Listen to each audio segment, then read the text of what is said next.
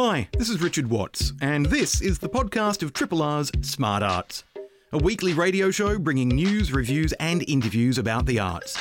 Broadcast live on Triple R from Melbourne, Australia, every Thursday.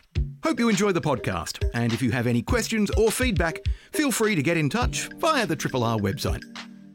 It's 14 minutes and a half, so uh, almost 15 minutes past 9 a.m. And once a month around this time, Bernard Caleo comes in to enthuse about comic books and graphic novels and the magic that is created when you juxtapose image and text on a page across a series of panels in a little segment we like to call Drawn Out.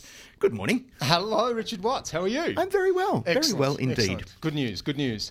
Uh, yes, we are we are considering some comics again, much to the much much to my delight, which is uh, uh, and uh, as we keep talking about on this segment. Uh, um, yes.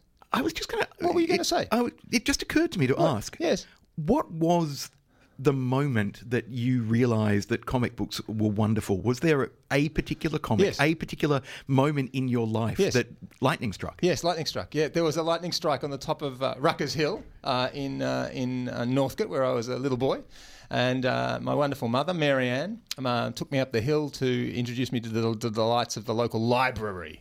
Uh, in those days, Northcote Library was a um, very beautiful uh, building right Oh, the top- Victorian building next to the town hall. Indeed. Now that's a Carnegie Library. That's an Andrew Carnegie Library. So you know the great m- American magnate who who made gazillions, whatever he was doing, and then said, "All right, I will spread I will spread libraries throughout the world." And uh, that's a, so that's a Carnegie Library. These days it's a um, these days a childcare centre. But my my uh, my my my um, Excalibur, my my Holy Grail is to turn it back into a library, but a comics library. Uh, that's that's what that's what will happen in the future. And was there a particular comic? There wasn't a particular comic. So Mum turned me loose in the in, in the kids section. It was beautiful kids, all wood lined, beautiful uh, um, shelves in there. And uh, she went and found um, adult books, and I looked through books which picture with pictures in them, which was I, I was used to, you know, and and where uh, words and pictures keep a keep a um, a safe distance from one another. There's the picture, there's the word. The words are at the bottom, the picture at the top. They just, you know, no, nobody, nobody, you know, there's no mixed dancing, basically. and then I opened, then I found this thing and opened it, and there was just promiscuity reigned. You know, the pictures danced with the words, the words curled around the pictures, and. Uh, you know, I suppose this is my narrative now, 46 years later, but I reckon that at that point there was some some fl- uh, flick got switched, some switch got flicked uh, in terms of the radical, uh, uh, r- well, yeah, rubbing against each other, the, the friction, I suppose, that that that that that that, that what was being required of my mind and my body as well. I think in terms of reading it, in terms of assembling it, in terms of putting it together. Uh, I think I believe now that that was, uh, and the, what the book was, it was a Tintin, uh, and it was the Secret of the Unicorn. Okay. Um, yeah, so- Tintin, I'm fairly certain, was also my first exposure to comics. Somebody on Facebook recently was asking, I can't remember which Melbourne, I think it was a Melbourne comic book artist, I can't remember who it was. It was a couple of months ago now, I think, saying, um, can you remember the some of the earliest comics you read and what influence have they had on your life as an adult? And I said, well, the very first comics I remember reading were Tintin comics, and I have become a journalist.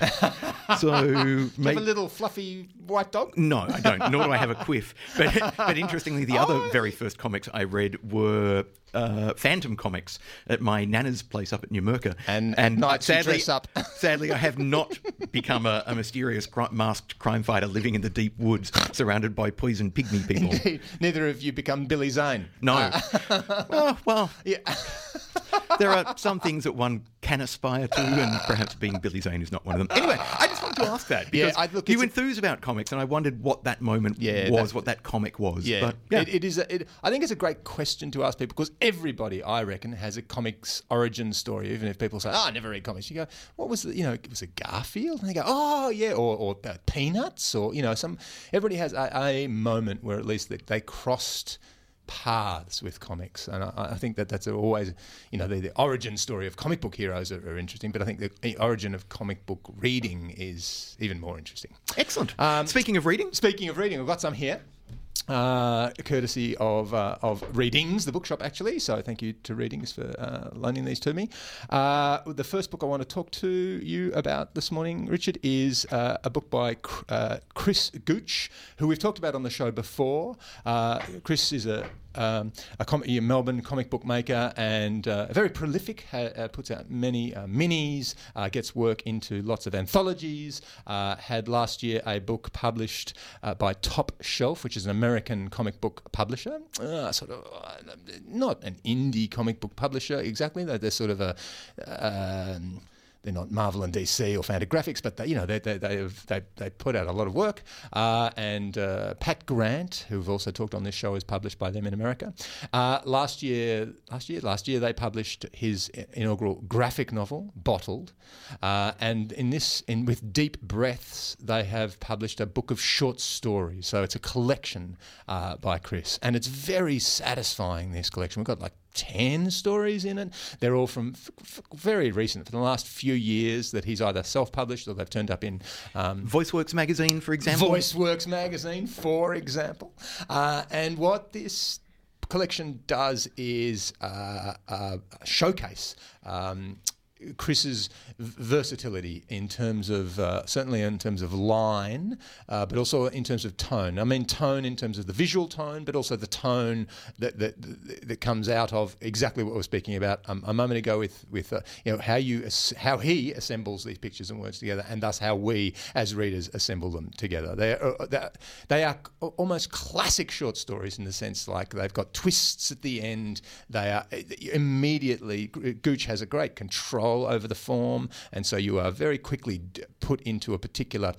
Uh, uh, rhythm, rhythm with each of these each of these stories, and also the one of the lovely things about them uh, is that each one he uses just a single color as as as the color throughout that particular story. So they've each got like a like a like a uh, you know well, here's this is the orange story and here's the purple story and you know not not that it's overplayed. It just it just means that as you flick through it on that inaugural glance through, you get this sort of oh yeah, you, different feels of the stories just from there.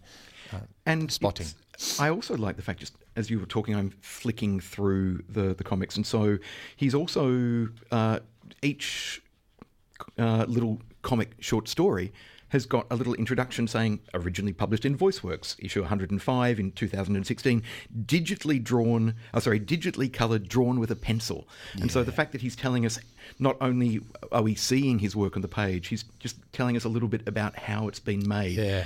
Uh, drawn with a nibbed pen. Yeah. I really am glad you brought that up. I think that's a great uh, angle on these stories is the technical. Like Chris is very interested in the technical, uh, of course, uh, uh um, aspect of making. But we he. Uh, gently uh, um, inaugurates us into that conversation. I think you know. So this is the pencil story. Here's the fine liner story. Here's the nib pen, and that's and and of course one, each one is accompanied with a beautiful, very simple drawing of the, the implement in question. You know, it's really nice. And the stories he's telling are beautiful and simple as well. Uh, flipping through, for example, uh, the woman vacuuming her lounge room who discovers a used condom kind of under the coffee table and realizes that somebody, a member of her family, is having sex in the lounge room. Yeah. Who could it be? Well, it's either her daughter or her husband. They're, yeah. they're the two options. Uh, and, uh, yeah. and then Moreland Mates, which is set at a, a meeting f- uh, to address the mental health of older men in the community. So these on Sydney Road, really, yeah. yeah, so these simple little urban domestic uh, snapshots, but even just looking at the first uh, panel or two, the first couple of pages, it makes me want to read more. Yes. Kind of, it's an incredibly inviting world yes, that yeah. Chris Gooch is, is setting up in Deep Breaths. Yeah, yeah, indeed. So I really recommend Deep Breaths, uh, published by Top Shelf, uh, and Chris's current project is uh, Under Earth, which is a big uh, graphic novel that he's um, sort of two thirds of the way through. So that's that's we'll, we'll, talk about that I think probably in next year. Um, but yeah, Chris Gooch, always uh, a very interesting Australian comic book artist to look out for. Now I'd like to also show you a another book published by an American publisher, Australian cartoonist, uh, uh um, and this is Bad Gateway by Simon Simon Hanselmann, and this is uh, just a very, very uh, what we call it a handsome production. Uh, it's a big hardback book. uh, and we have Meg. Uh, the uh, the witch character on the front cover with a, a, cigarette in her hand, and it begins with large paint. Uh, the, as you m- m- make your way into the book, into this big hardback book, you get you have these great double page spreads, paintings, really, yeah. Of Now, Meg and Mogg. yes, yes. Have we, are, We we, have- are we talking about the children's book characters given an adult life? Because in the first couple of panels, they're smoking cigarettes, they're Yep. kind of drinking beers. Yeah, sure, sure. And and things get well, depending on your perspective, worse or better from from from there on in. Uh, yes, yes. So he has. Um, so Simon Hanselmann is from uh, uh, Tasmania, now lives in America, and, and is a cartoonist whose main body of work is taken up with Meg and Mogg, who are indeed well, who are. He, he has transformed them from the Jan Pieńkowski uh, children's book characters uh, into, and he's he's added 20 years to their lives or 20 years to our lives, the readers' lives. And so they live in this terrible, terrible share house situation. They're in this very, very destructive relationship with each other, uh, like as in a, you know, a sexual relationship. Um, uh, this book. Uh, this is, is, is what the fourth book possibly that uh, Fantagraphics book, very famous uh, independent comic book um, publisher in America, you know, sort of an art for art's sake uh, com- uh, comic book publisher, have released of Simon's work. They um, they really venerate his work, and um, it's a very uh, dark and a disturbing v- vision of what uh, uh, Meg and Mogg may have uh, may, have got up to. The copyright issue Yeah, sure, fascinates sure, me. sure, sure. Uh, presumably, Yes. uh, Simon Hanselmann has paid the rights to use these established charac- children's book characters, and or is he is Last it time I classed spoke as to- satire? Last time I spoke to him, which was up in uh, in Darwin, I don't know, four or five years ago. So this is a while ago. So I don't know whether you know there's been a lawsuit since. I'm sure there's not. He's just gone. Ah, I'm just going to keep doing it. Yeah. Okay. Yeah, so it's, I think I'm assuming legally it's in that zone of fair use. You yeah, know, under under a satirical Precisely. kind of, uh, uh, kind of remixing, effectively. Yes, yeah. yes, it- yeah, yeah, yeah. Um, so, uh, so this I, I bring this book in sort of. Um, I proffer this book to you sort of strangely because it's certainly not to my taste. Uh, I, I find it kind of. I, I sort of find it quite hard to read. that the, the lives of these uh, characters are so ugly and, and so uh, so desperate uh, and and the it's so uh, it's not affectless in terms of emotionalness. It, it's not that they they certainly there are you know highs and lows, but really the the I think it's the hopelessness uh, in their lives which really. Disturbs me uh, very, very, very, very deeply. So, um, but I, d- I did want to um, come in and bring it in and talk about it because it's you know it's it is significant what he's doing and, and it certainly has a, an enormous you know he's doing very well. And I think I, I think I, I will always love Simon Hanselmann because he did this thing at a comics convention last year where he married comics. He he, he dressed up in a bridal gown um, and he and Gary Groth, who's the publisher at uh, Fantagraphics, gave him away, Oh, and he married a pile of comics, bless. which you know I love. Yeah. Um, so that's uh, Simon Hanselmann's Bad Gateway, very beautifully named too. Like it's it, it, it is like all the syllables of bad gate. It is a bad gateway. And it's book. a it's a big chunky hardcover yeah, as well. Yeah, yeah, so it's a yeah. very impressive looking book. And um, finally, in terms of, uh, we have been talking about Simon McKeown over the years as well. Uh, so he's published a series of um, mini comics. Uh, as, as you, I wouldn't call them zines because they're too substantial uh, uh, for that. This is the latest uh, one in the series of a larger project called, I think, the Bendigo Pub Project of Oscar Largo. So it, it's it's set in Bendigo. This latest book is called The Chant of the big black uh, big blackbirds of Bendigo. Each title of this series, uh, of which there are four or five now, riff on an Australian a class an Australian classic. Obviously, this one, the chant of Jimmy Blacksmith. Um, there is an elaborate, an elaborate world building going on here, which we talk about each time with Simon McKeown's books. It is Bendigo. There are big black humanoid birds flying over the rooftops of Bendigo. Uh, children are disappearing off the streets of Bendigo. There is a lot to do with beer and pubs. Uh, there is a lot to do with music. It is extreme. I I absolutely love uh, this series, and this is another great installment. And again, uh, his drawing style is not quite deliberately naive, but there's a simplicity to to the to the inking and the and the layout. But interspersing the stories and the birds sitting on roofs talking to one another with their arms folded, leaning against chimneys. Uh, uh, there are ads for for for beers and pubs. Very which, much like it's really drenched in pub life, pub pub it, culture. It's yeah. really idiosyncratic and very. really intriguing. Very, very. And so, yeah, there's this local uh, uh, landscape architecture stuff, there's an Australian literature stuff, uh, and there's things about music and a musical cult, music culture, and that's both, and, and, then pub culture gets tied into that. In this, there's a massacre of the big blackbirds, which actually, you know, I, I really was very um, affected by. Um, uh, when we get to the that part of, of, of, of the book. So yeah, so really warmly recommended. So you can go to um, www.simonmckeown.com.au and you can get um, and uh, that's uh, Simon, M C K E O W N, simonmckeown.com. .au. And uh, it, they're also available from Sticky Institute, the, the great zine shop um, underneath the uh, Degraves underpass next to Flinders Street Station. So there's there, that's a very remarkable. And uh, again, you know, the comics that are, are, being produced in Australia, really, uh, or by Australian people, are very remarkable. Uh, and I just wanted to quickly spruik uh, on Saturday morning at 11 a.m. Gregory Mackay uh, is launching his Anders uh, collection, which is a collection of, of comics for kids. Um, great gift for Christmas, uh, but really, really delightful um, comics by um, for kids, uh, published by Allen and Unwin, but it's being launched uh, by me at uh, uh, with Gregory, who'll be doing some live drawing at uh, Readings Bookshop, the Kids Bookshop, at 11 a.m. on on Saturday. So come along, bring your favourite kid, or just bring yourself. They're really delightful.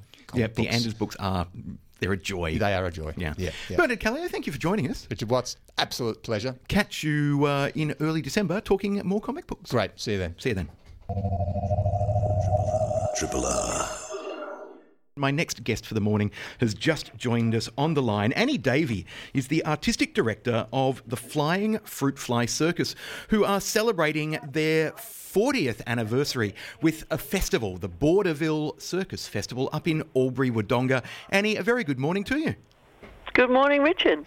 Why have the, the, the fruities, as they're affectionately known, endured for 40 years? Because that's in that time, plenty of other arts organisations and companies have come and gone. Why have the, the fruities endured? Uh, well, I think it's got uh, to do with a number of things. It's got to do with the um, elevation of circus, particularly contemporary circus as an art form in Australia and the rest of the world.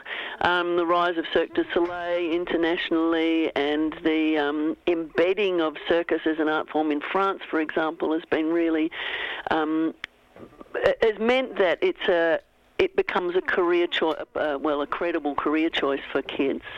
It's also got to do with our isolation we just you know we're in the middle of the country and we truck along doing what we do and and sometimes things that you know huge upheavals in funding the funding landscape and stuff like that or more particularly huge upheavals in the sort of artistic landscape pass us by. Look fruities has been up and down of course but what we have is a really strong partnership with the schools. We have secondary students coming through all the time, so we are always regenerating our pool of talent um, as a sort of part of our, you know, what we do. And and circus is so. Um, a part of a well, it's become a part of this community. So to, to for Albury Wodonga to lose the flying fruit fly circus is sort of inconceivable at this at this stage. And inconceivable for Australia as well, because it strikes me that the the flying fruit fly circus have become perhaps the most influential circus organisation in Australia, based on the sheer number of graduates who pass through the the Fruities doors uh, and end up working with companies all over Australia and uh, indeed internationally as well. Well, that's right. That's right. And also because we employ a lot employ a lot of graduates, but we also employ a lot of international trainers and a lot of people who have come through different, other than fruit fly, um, uh, training institutions to become um, professional circus artists. So we're like magpies. We have a, an enormous range of influences coming into our troupe. We don't. Um, while we are isolated, we're not isolated in the um, richness of the influences that the kids um, receive. Also, we're, I suppose we're we're not trying to produce the art. I suppose we're producing the artist. Yes, we do shows, but um, we do we do and we tour and all of that. But that's a small part of our business because we really can only tour for about five weeks a year. So we're always recreating and renewing and revitalising the kids and their their sense of what the art form is, and also their skill. I suppose just their basic skill level is after ten years from a very young age is really superlative. Now, we're talking about kids aged from 8 to 19, so that's a really yep. broad range of young people to work with, each presumably with their own specific needs. Yeah. How do, how do you kind of create a program that uh, kind of works for an eight year old and a 19 year old? Are uh, the classes very much separated, or do the kids come together to train at, at, at certain times? They do come together and train at certain times. Yes, we do have. We've got three separate sort of training levels. Um, as the kids get older, they start to stream into their sort of specialty areas, I suppose.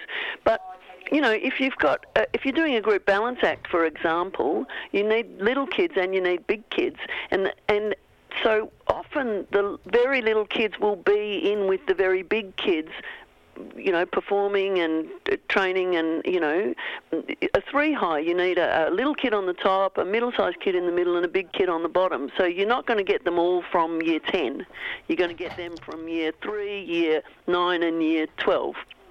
So yes, they do train together, and we try and make that happen a lot. So we'll have them training alongside each other, and then we'll have them training with each other in the same group. But also we separate them out as well to attend to their specific needs. Now, you know, circus circus is very communal. We, you know, that's sort of what we do. And I wanted to acknowledge that kind of communal and community element of circus because one of the things that is happening at the Borderville Circus Festival, running from the the mm. fourth to the seventh of December, is that opportunity for so many, not just the current crop of fruities to come together, but former fruit fly members as well. There's a, a real sense that it's not just a celebration of the company and of 40 years of training and making circus work, but it's a celebration of the greater circus community. Absolutely, because Fruit Fly has turned our Fruit Fly community, particularly our, our, alumni community, is the greater circus community. Um, so we really want to celebrate. We really wanted to honour a whole lot of conflicting um, um, desires from our community. One of them was to mark the beginning and to celebrate the founding members and that sort of nostalgic moment of beginning. One of them, and we're doing that by recreating the sort of first moments of of the um, of, of the organisation by putting a tent across the road and putting a show in the tent with all of the current crop of fruities in it. Um, but we also want to honour all of the kids who have been through, and not just the kids, but the parents and the people who have worked here for all that time, and the people who and the and the the, the community members who who help put up the tent for the first couple of years. You know, we want to we want to ha- give give a, a, a have a sort of a celebration for all of those people in different ways. So we're asking community volunteers to come in and help us put up the tent. We're asking them to help us pull down the tent. Where um, we've got the over the road, which is the sort of nostalgic moment, like yes, we put it up, and yes, we did it, and yes, it's still here. Where we're all, um, you know, have a beer and look at some old photos and and laugh. Hopefully, a lot of people will be there.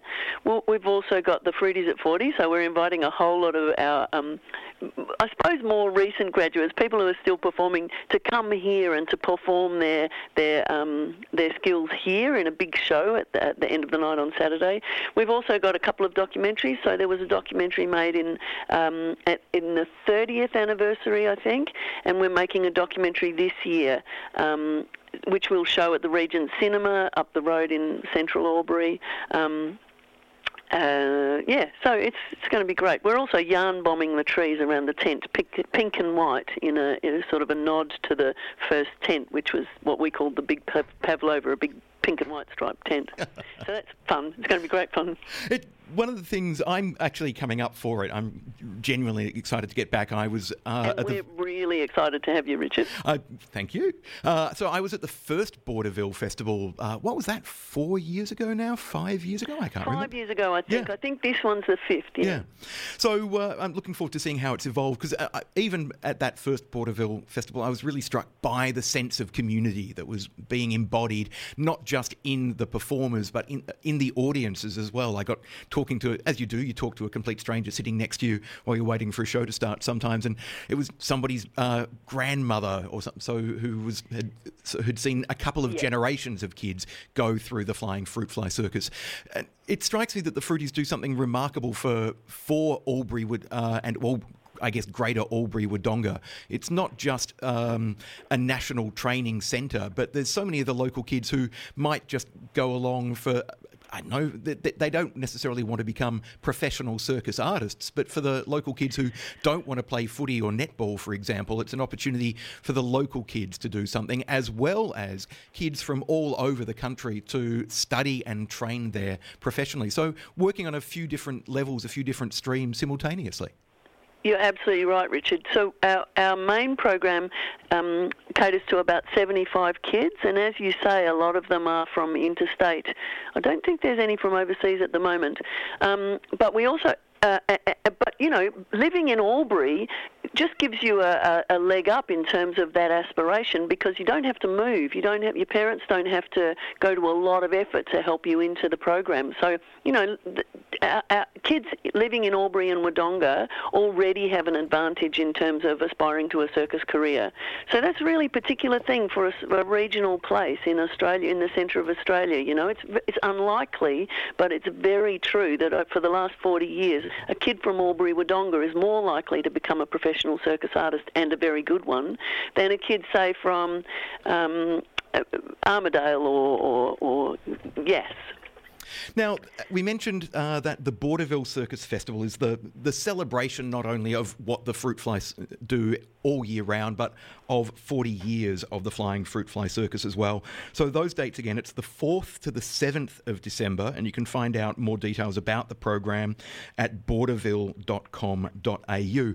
But, Annie, while I've got you on the line, I just thought it would be great for anyone listening who's, who who has a kid who loves circus. How do they, how do kids go about entering and training uh, at the Flying Fruit Fly Circus School? Well, we have uh, we've got a recreational program, obviously. So you, if you live in the area, you can come in and and try it out you know, do Saturday mornings for a, a year, a term, whatever.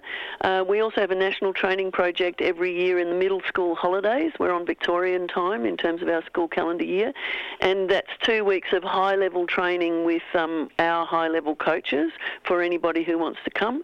And then we audition every third school holiday. So the September school holidays, we run a three day sort of intensive training audition um, where we invite people. You can also um, audition by video if you want to, but it's around that September time that we're really um, starting to cast our next year our next year's intake. Um, but if you're interested, get in touch. We're always interested in um, you know looking at kids who are interested in circus. We're always interested in finding out who they are, where they're from, encouraging more kids to come, and from further afield as well.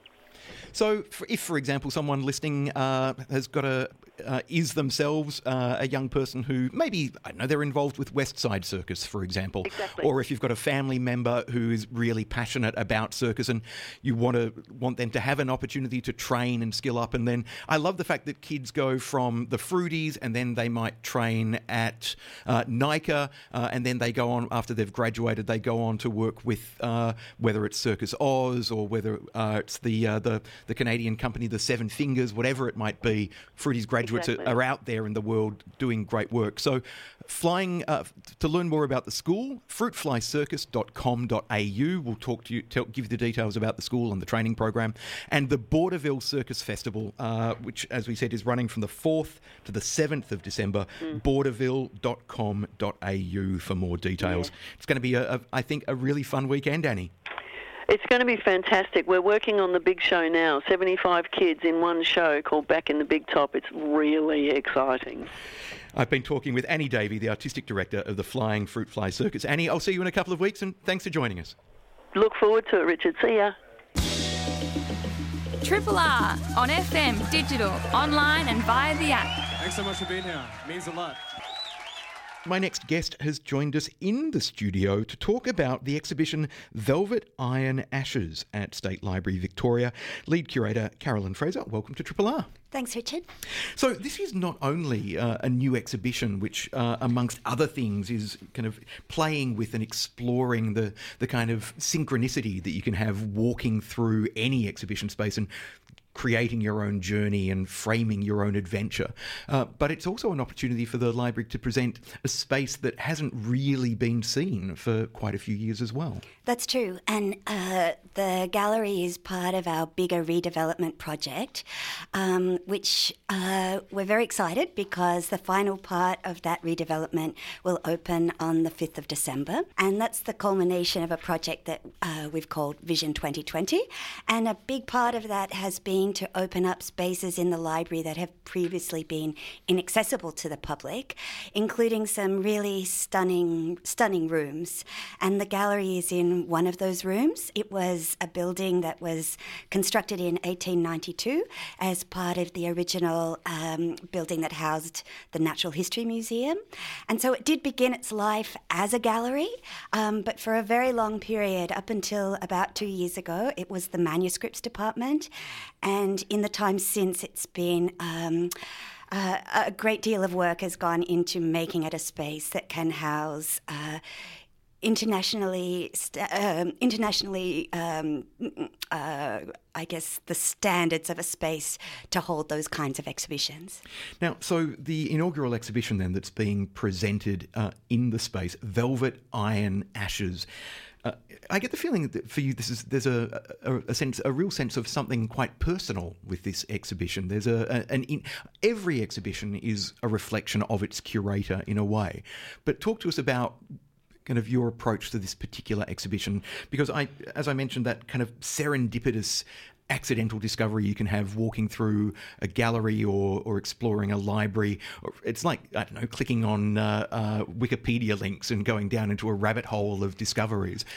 How did you just want to present the exhibition and what are some of the highlights for you personally? Well, that's, I mean, your description is really very accurate of what the exhibition is, but that wasn't always self evident. Um, you know, when we began the process, um, it was really. Uh, you know, an, an, um, a blank page for us in terms of what to do in the space. We have a number of other exhibition spaces at the library, including two permanent exhibitions, World of the Book and Changing Face of Victoria. So it was really important that the new exhibition didn't replicate those exhibitions or the kind of curatorial concepts behind them. And so for a long time, for me, it was a really interesting kind of conundrum of how to make something that is new, um, that really um, highlights our collection but doesn't sort of step on the toes of those other exhibitions. And so for me, it was really in looking about what the library is and its history and its future, what we're going to be developing in the new parts of the library. Um, that really gave me the idea of having an exhibition that is reflective of libraries and our library specifically. Now, if we talk about some of the works that are in there, let's start with the, the fact that the title Velvet, Iron, Ashes. The Ashes, you've got the Ashes urn uh, that Cricket Tragics, I'm sure, will be queuing up to see. The Iron, you've got Ned Kelly's armour. What's the Velvet? Well, there's two. There's two objects that are velvet, um, but the the one that is on display currently is really the starting point for me in developing this exhibition, and it's a costume that was worn by uh, Jessie Clark, then Jessie Brooks, in 1934 at a pageant of nations that was held at the Melbourne Town Hall. And it was held, um, this pageant was held as part of the celebrations for the centenary of European settlement of Victoria. And the costume um, was uh, uh, a personification um, of Victoria itself. And so uh, the skirt that Jessie wore is painted with three major iconic Melbourne buildings Government House, the Town Hall, and uh, Flinders Street Station. Um, there's a very uh, beautiful velvet cloak, uh, which is painted and encrusted with lead glass glitter, and that is a symbol of the Murray Darling uh, River system and the then brand new irrigation system. And then the headpiece is a really dramatic, um, uh, dramatic one, and it is um, modelled after a transmission tower at Yallourn, which was then a brand new electrification project. Now, there's a, a, whole section of the exhibition that then is kind of documenting and exploring Yallourn, the, the township that was built almost as a model town for the workers at the Yallourn power station. Uh, sadly, the Yallourn, the town, no longer exists. I, I, I used to, uh, I grew up in that area, so I, that's where I remember seeing some of my first movies at the Yallourn Cinema. The town has since been torn down to expand the uh, the open coal mine there, but being able to present uh, artifacts of a lost Victorian town strikes me as, again, just a little fascinating kind of way to not just explore the past, but to personalise the past as well.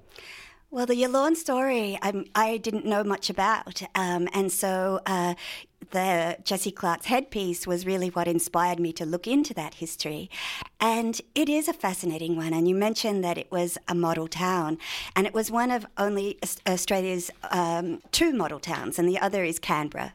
Um, people in Yallourn, however, think of Yallourn as being the, the superior model town because it was the architect was an Australian architect as opposed to um, an American architect who developed Canberra. And the idea behind the model town was. Uh, uh, one that grew out of a philosophy that developed um, in response to industrialization in Britain, where you know the workers' conditions um, were extremely poor, and it was seen as being a way in which, by providing uh, a more healthful work environment uh, or living environment, that you could create better conditions for workers, which is not entirely altruistic. I mean, the idea was that you would get more work out of those people. A happy worker is a productive worker. Of course, yes. of course. And yet, at the same time, um, uh, the the social contract that was at play, which was really one that was, you know, written up directly by John Monash, was one in which uh, the people uh, of Yallourn were really encouraged to make it a beautiful place and to actually really love the town. And people did. And so the destruction of that town really has had long term reverberations in the Latrobe Valley. Elsewhere in the exhibition that we're discussing, Velvet Iron Ashes, there's uh, uh, uh, images uh, of the famous uh, MacRobertson's chocolate factory, the White City of Fitzroy. Uh, built, some of the buildings of which are still standing and are still painted white. Others, I think that some were recently demolished, sadly. But what's the connection between Yallourn Power Station and MacRobertson's chocolate factory? Well, some of the connections in this exhibition are rather loose, and and I do say that some of them wouldn't stand up in court. but there are a number of connections. Um, one of them is really um, a connection that has to do a chronological connection to the centenary year, and that's really a story that's about MacRobertson's gift to the city of Melbourne, which was an enormous gift of hundred thousand pounds, which in today's money would be roughly ten million dollars, and that story is quite an incredible one. Um, the other story about you know the confectionery company and just his kind of um, uh, I guess um, uh, image and, and just the impact that that company had on Fitzroy itself is has some connections to Yallourn through the electrification of those factories and his interest in brand new technologies, one of which was fairy floss machines. And the first electrified. Uh, well, the first fairy floss machines were powered by electricity, and and MacRobertson imported those to Australia. And the advertising for that is really terrific, where it talks about that the, this would be candy free from the um, I, uh, the sort of um, uh, I guess um, contaminating fingers of human hands, and so and and that they and that this was all possible because of electricity. If you've just tuned in, my guest is Carolyn Fraser, who's the lead curator at the State Library Victoria exhibition Velvet Iron Ashes. Uh, and there's uh, a beautiful range of works on display there. As we've heard, there's uh, there's dresses, there's photographs, uh, there's posters uh, such as the the lithograph of uh, the Melbourne Centenary ce- celebrations from 1934. Uh, but and I imagine, and we, I've mentioned the Ashes urn, which I'm sure plenty of people will want to go and see for themselves, but also the fact that the exhibition includes Ned Kelly's armour, and it's an opportunity not just to look at the armour presented against a wall, you can walk right around its display case, see it from every side, see the bullet holes that have penetrated it as well. It, it's a pretty remarkable cultural artefact for the for the library to have in its holdings. It really is. And the story of why the library has the armour is a really interesting one. And uh, one of the things that I was really um, uh, interested in doing in this exhibition was telling a, a, an aspect of the Kelly story that we hadn't ever told before. Um, the armour has been on display at the library in Changing Face of Victoria for the last 13 years. And so we've told a great number of stories around uh, uh the broader Kelly story. Um, but I was really interested in looking at the history of the armour itself and its role as an object in the sort of development of that broader myth around the Kellys. And so I was really, really keen to find a connection between stories that would include the armor and and tell a story from another perspective. And the really, um, uh, for me, like exciting thing was to make a connection between the story of the the armor itself and the story of the Ashes urn.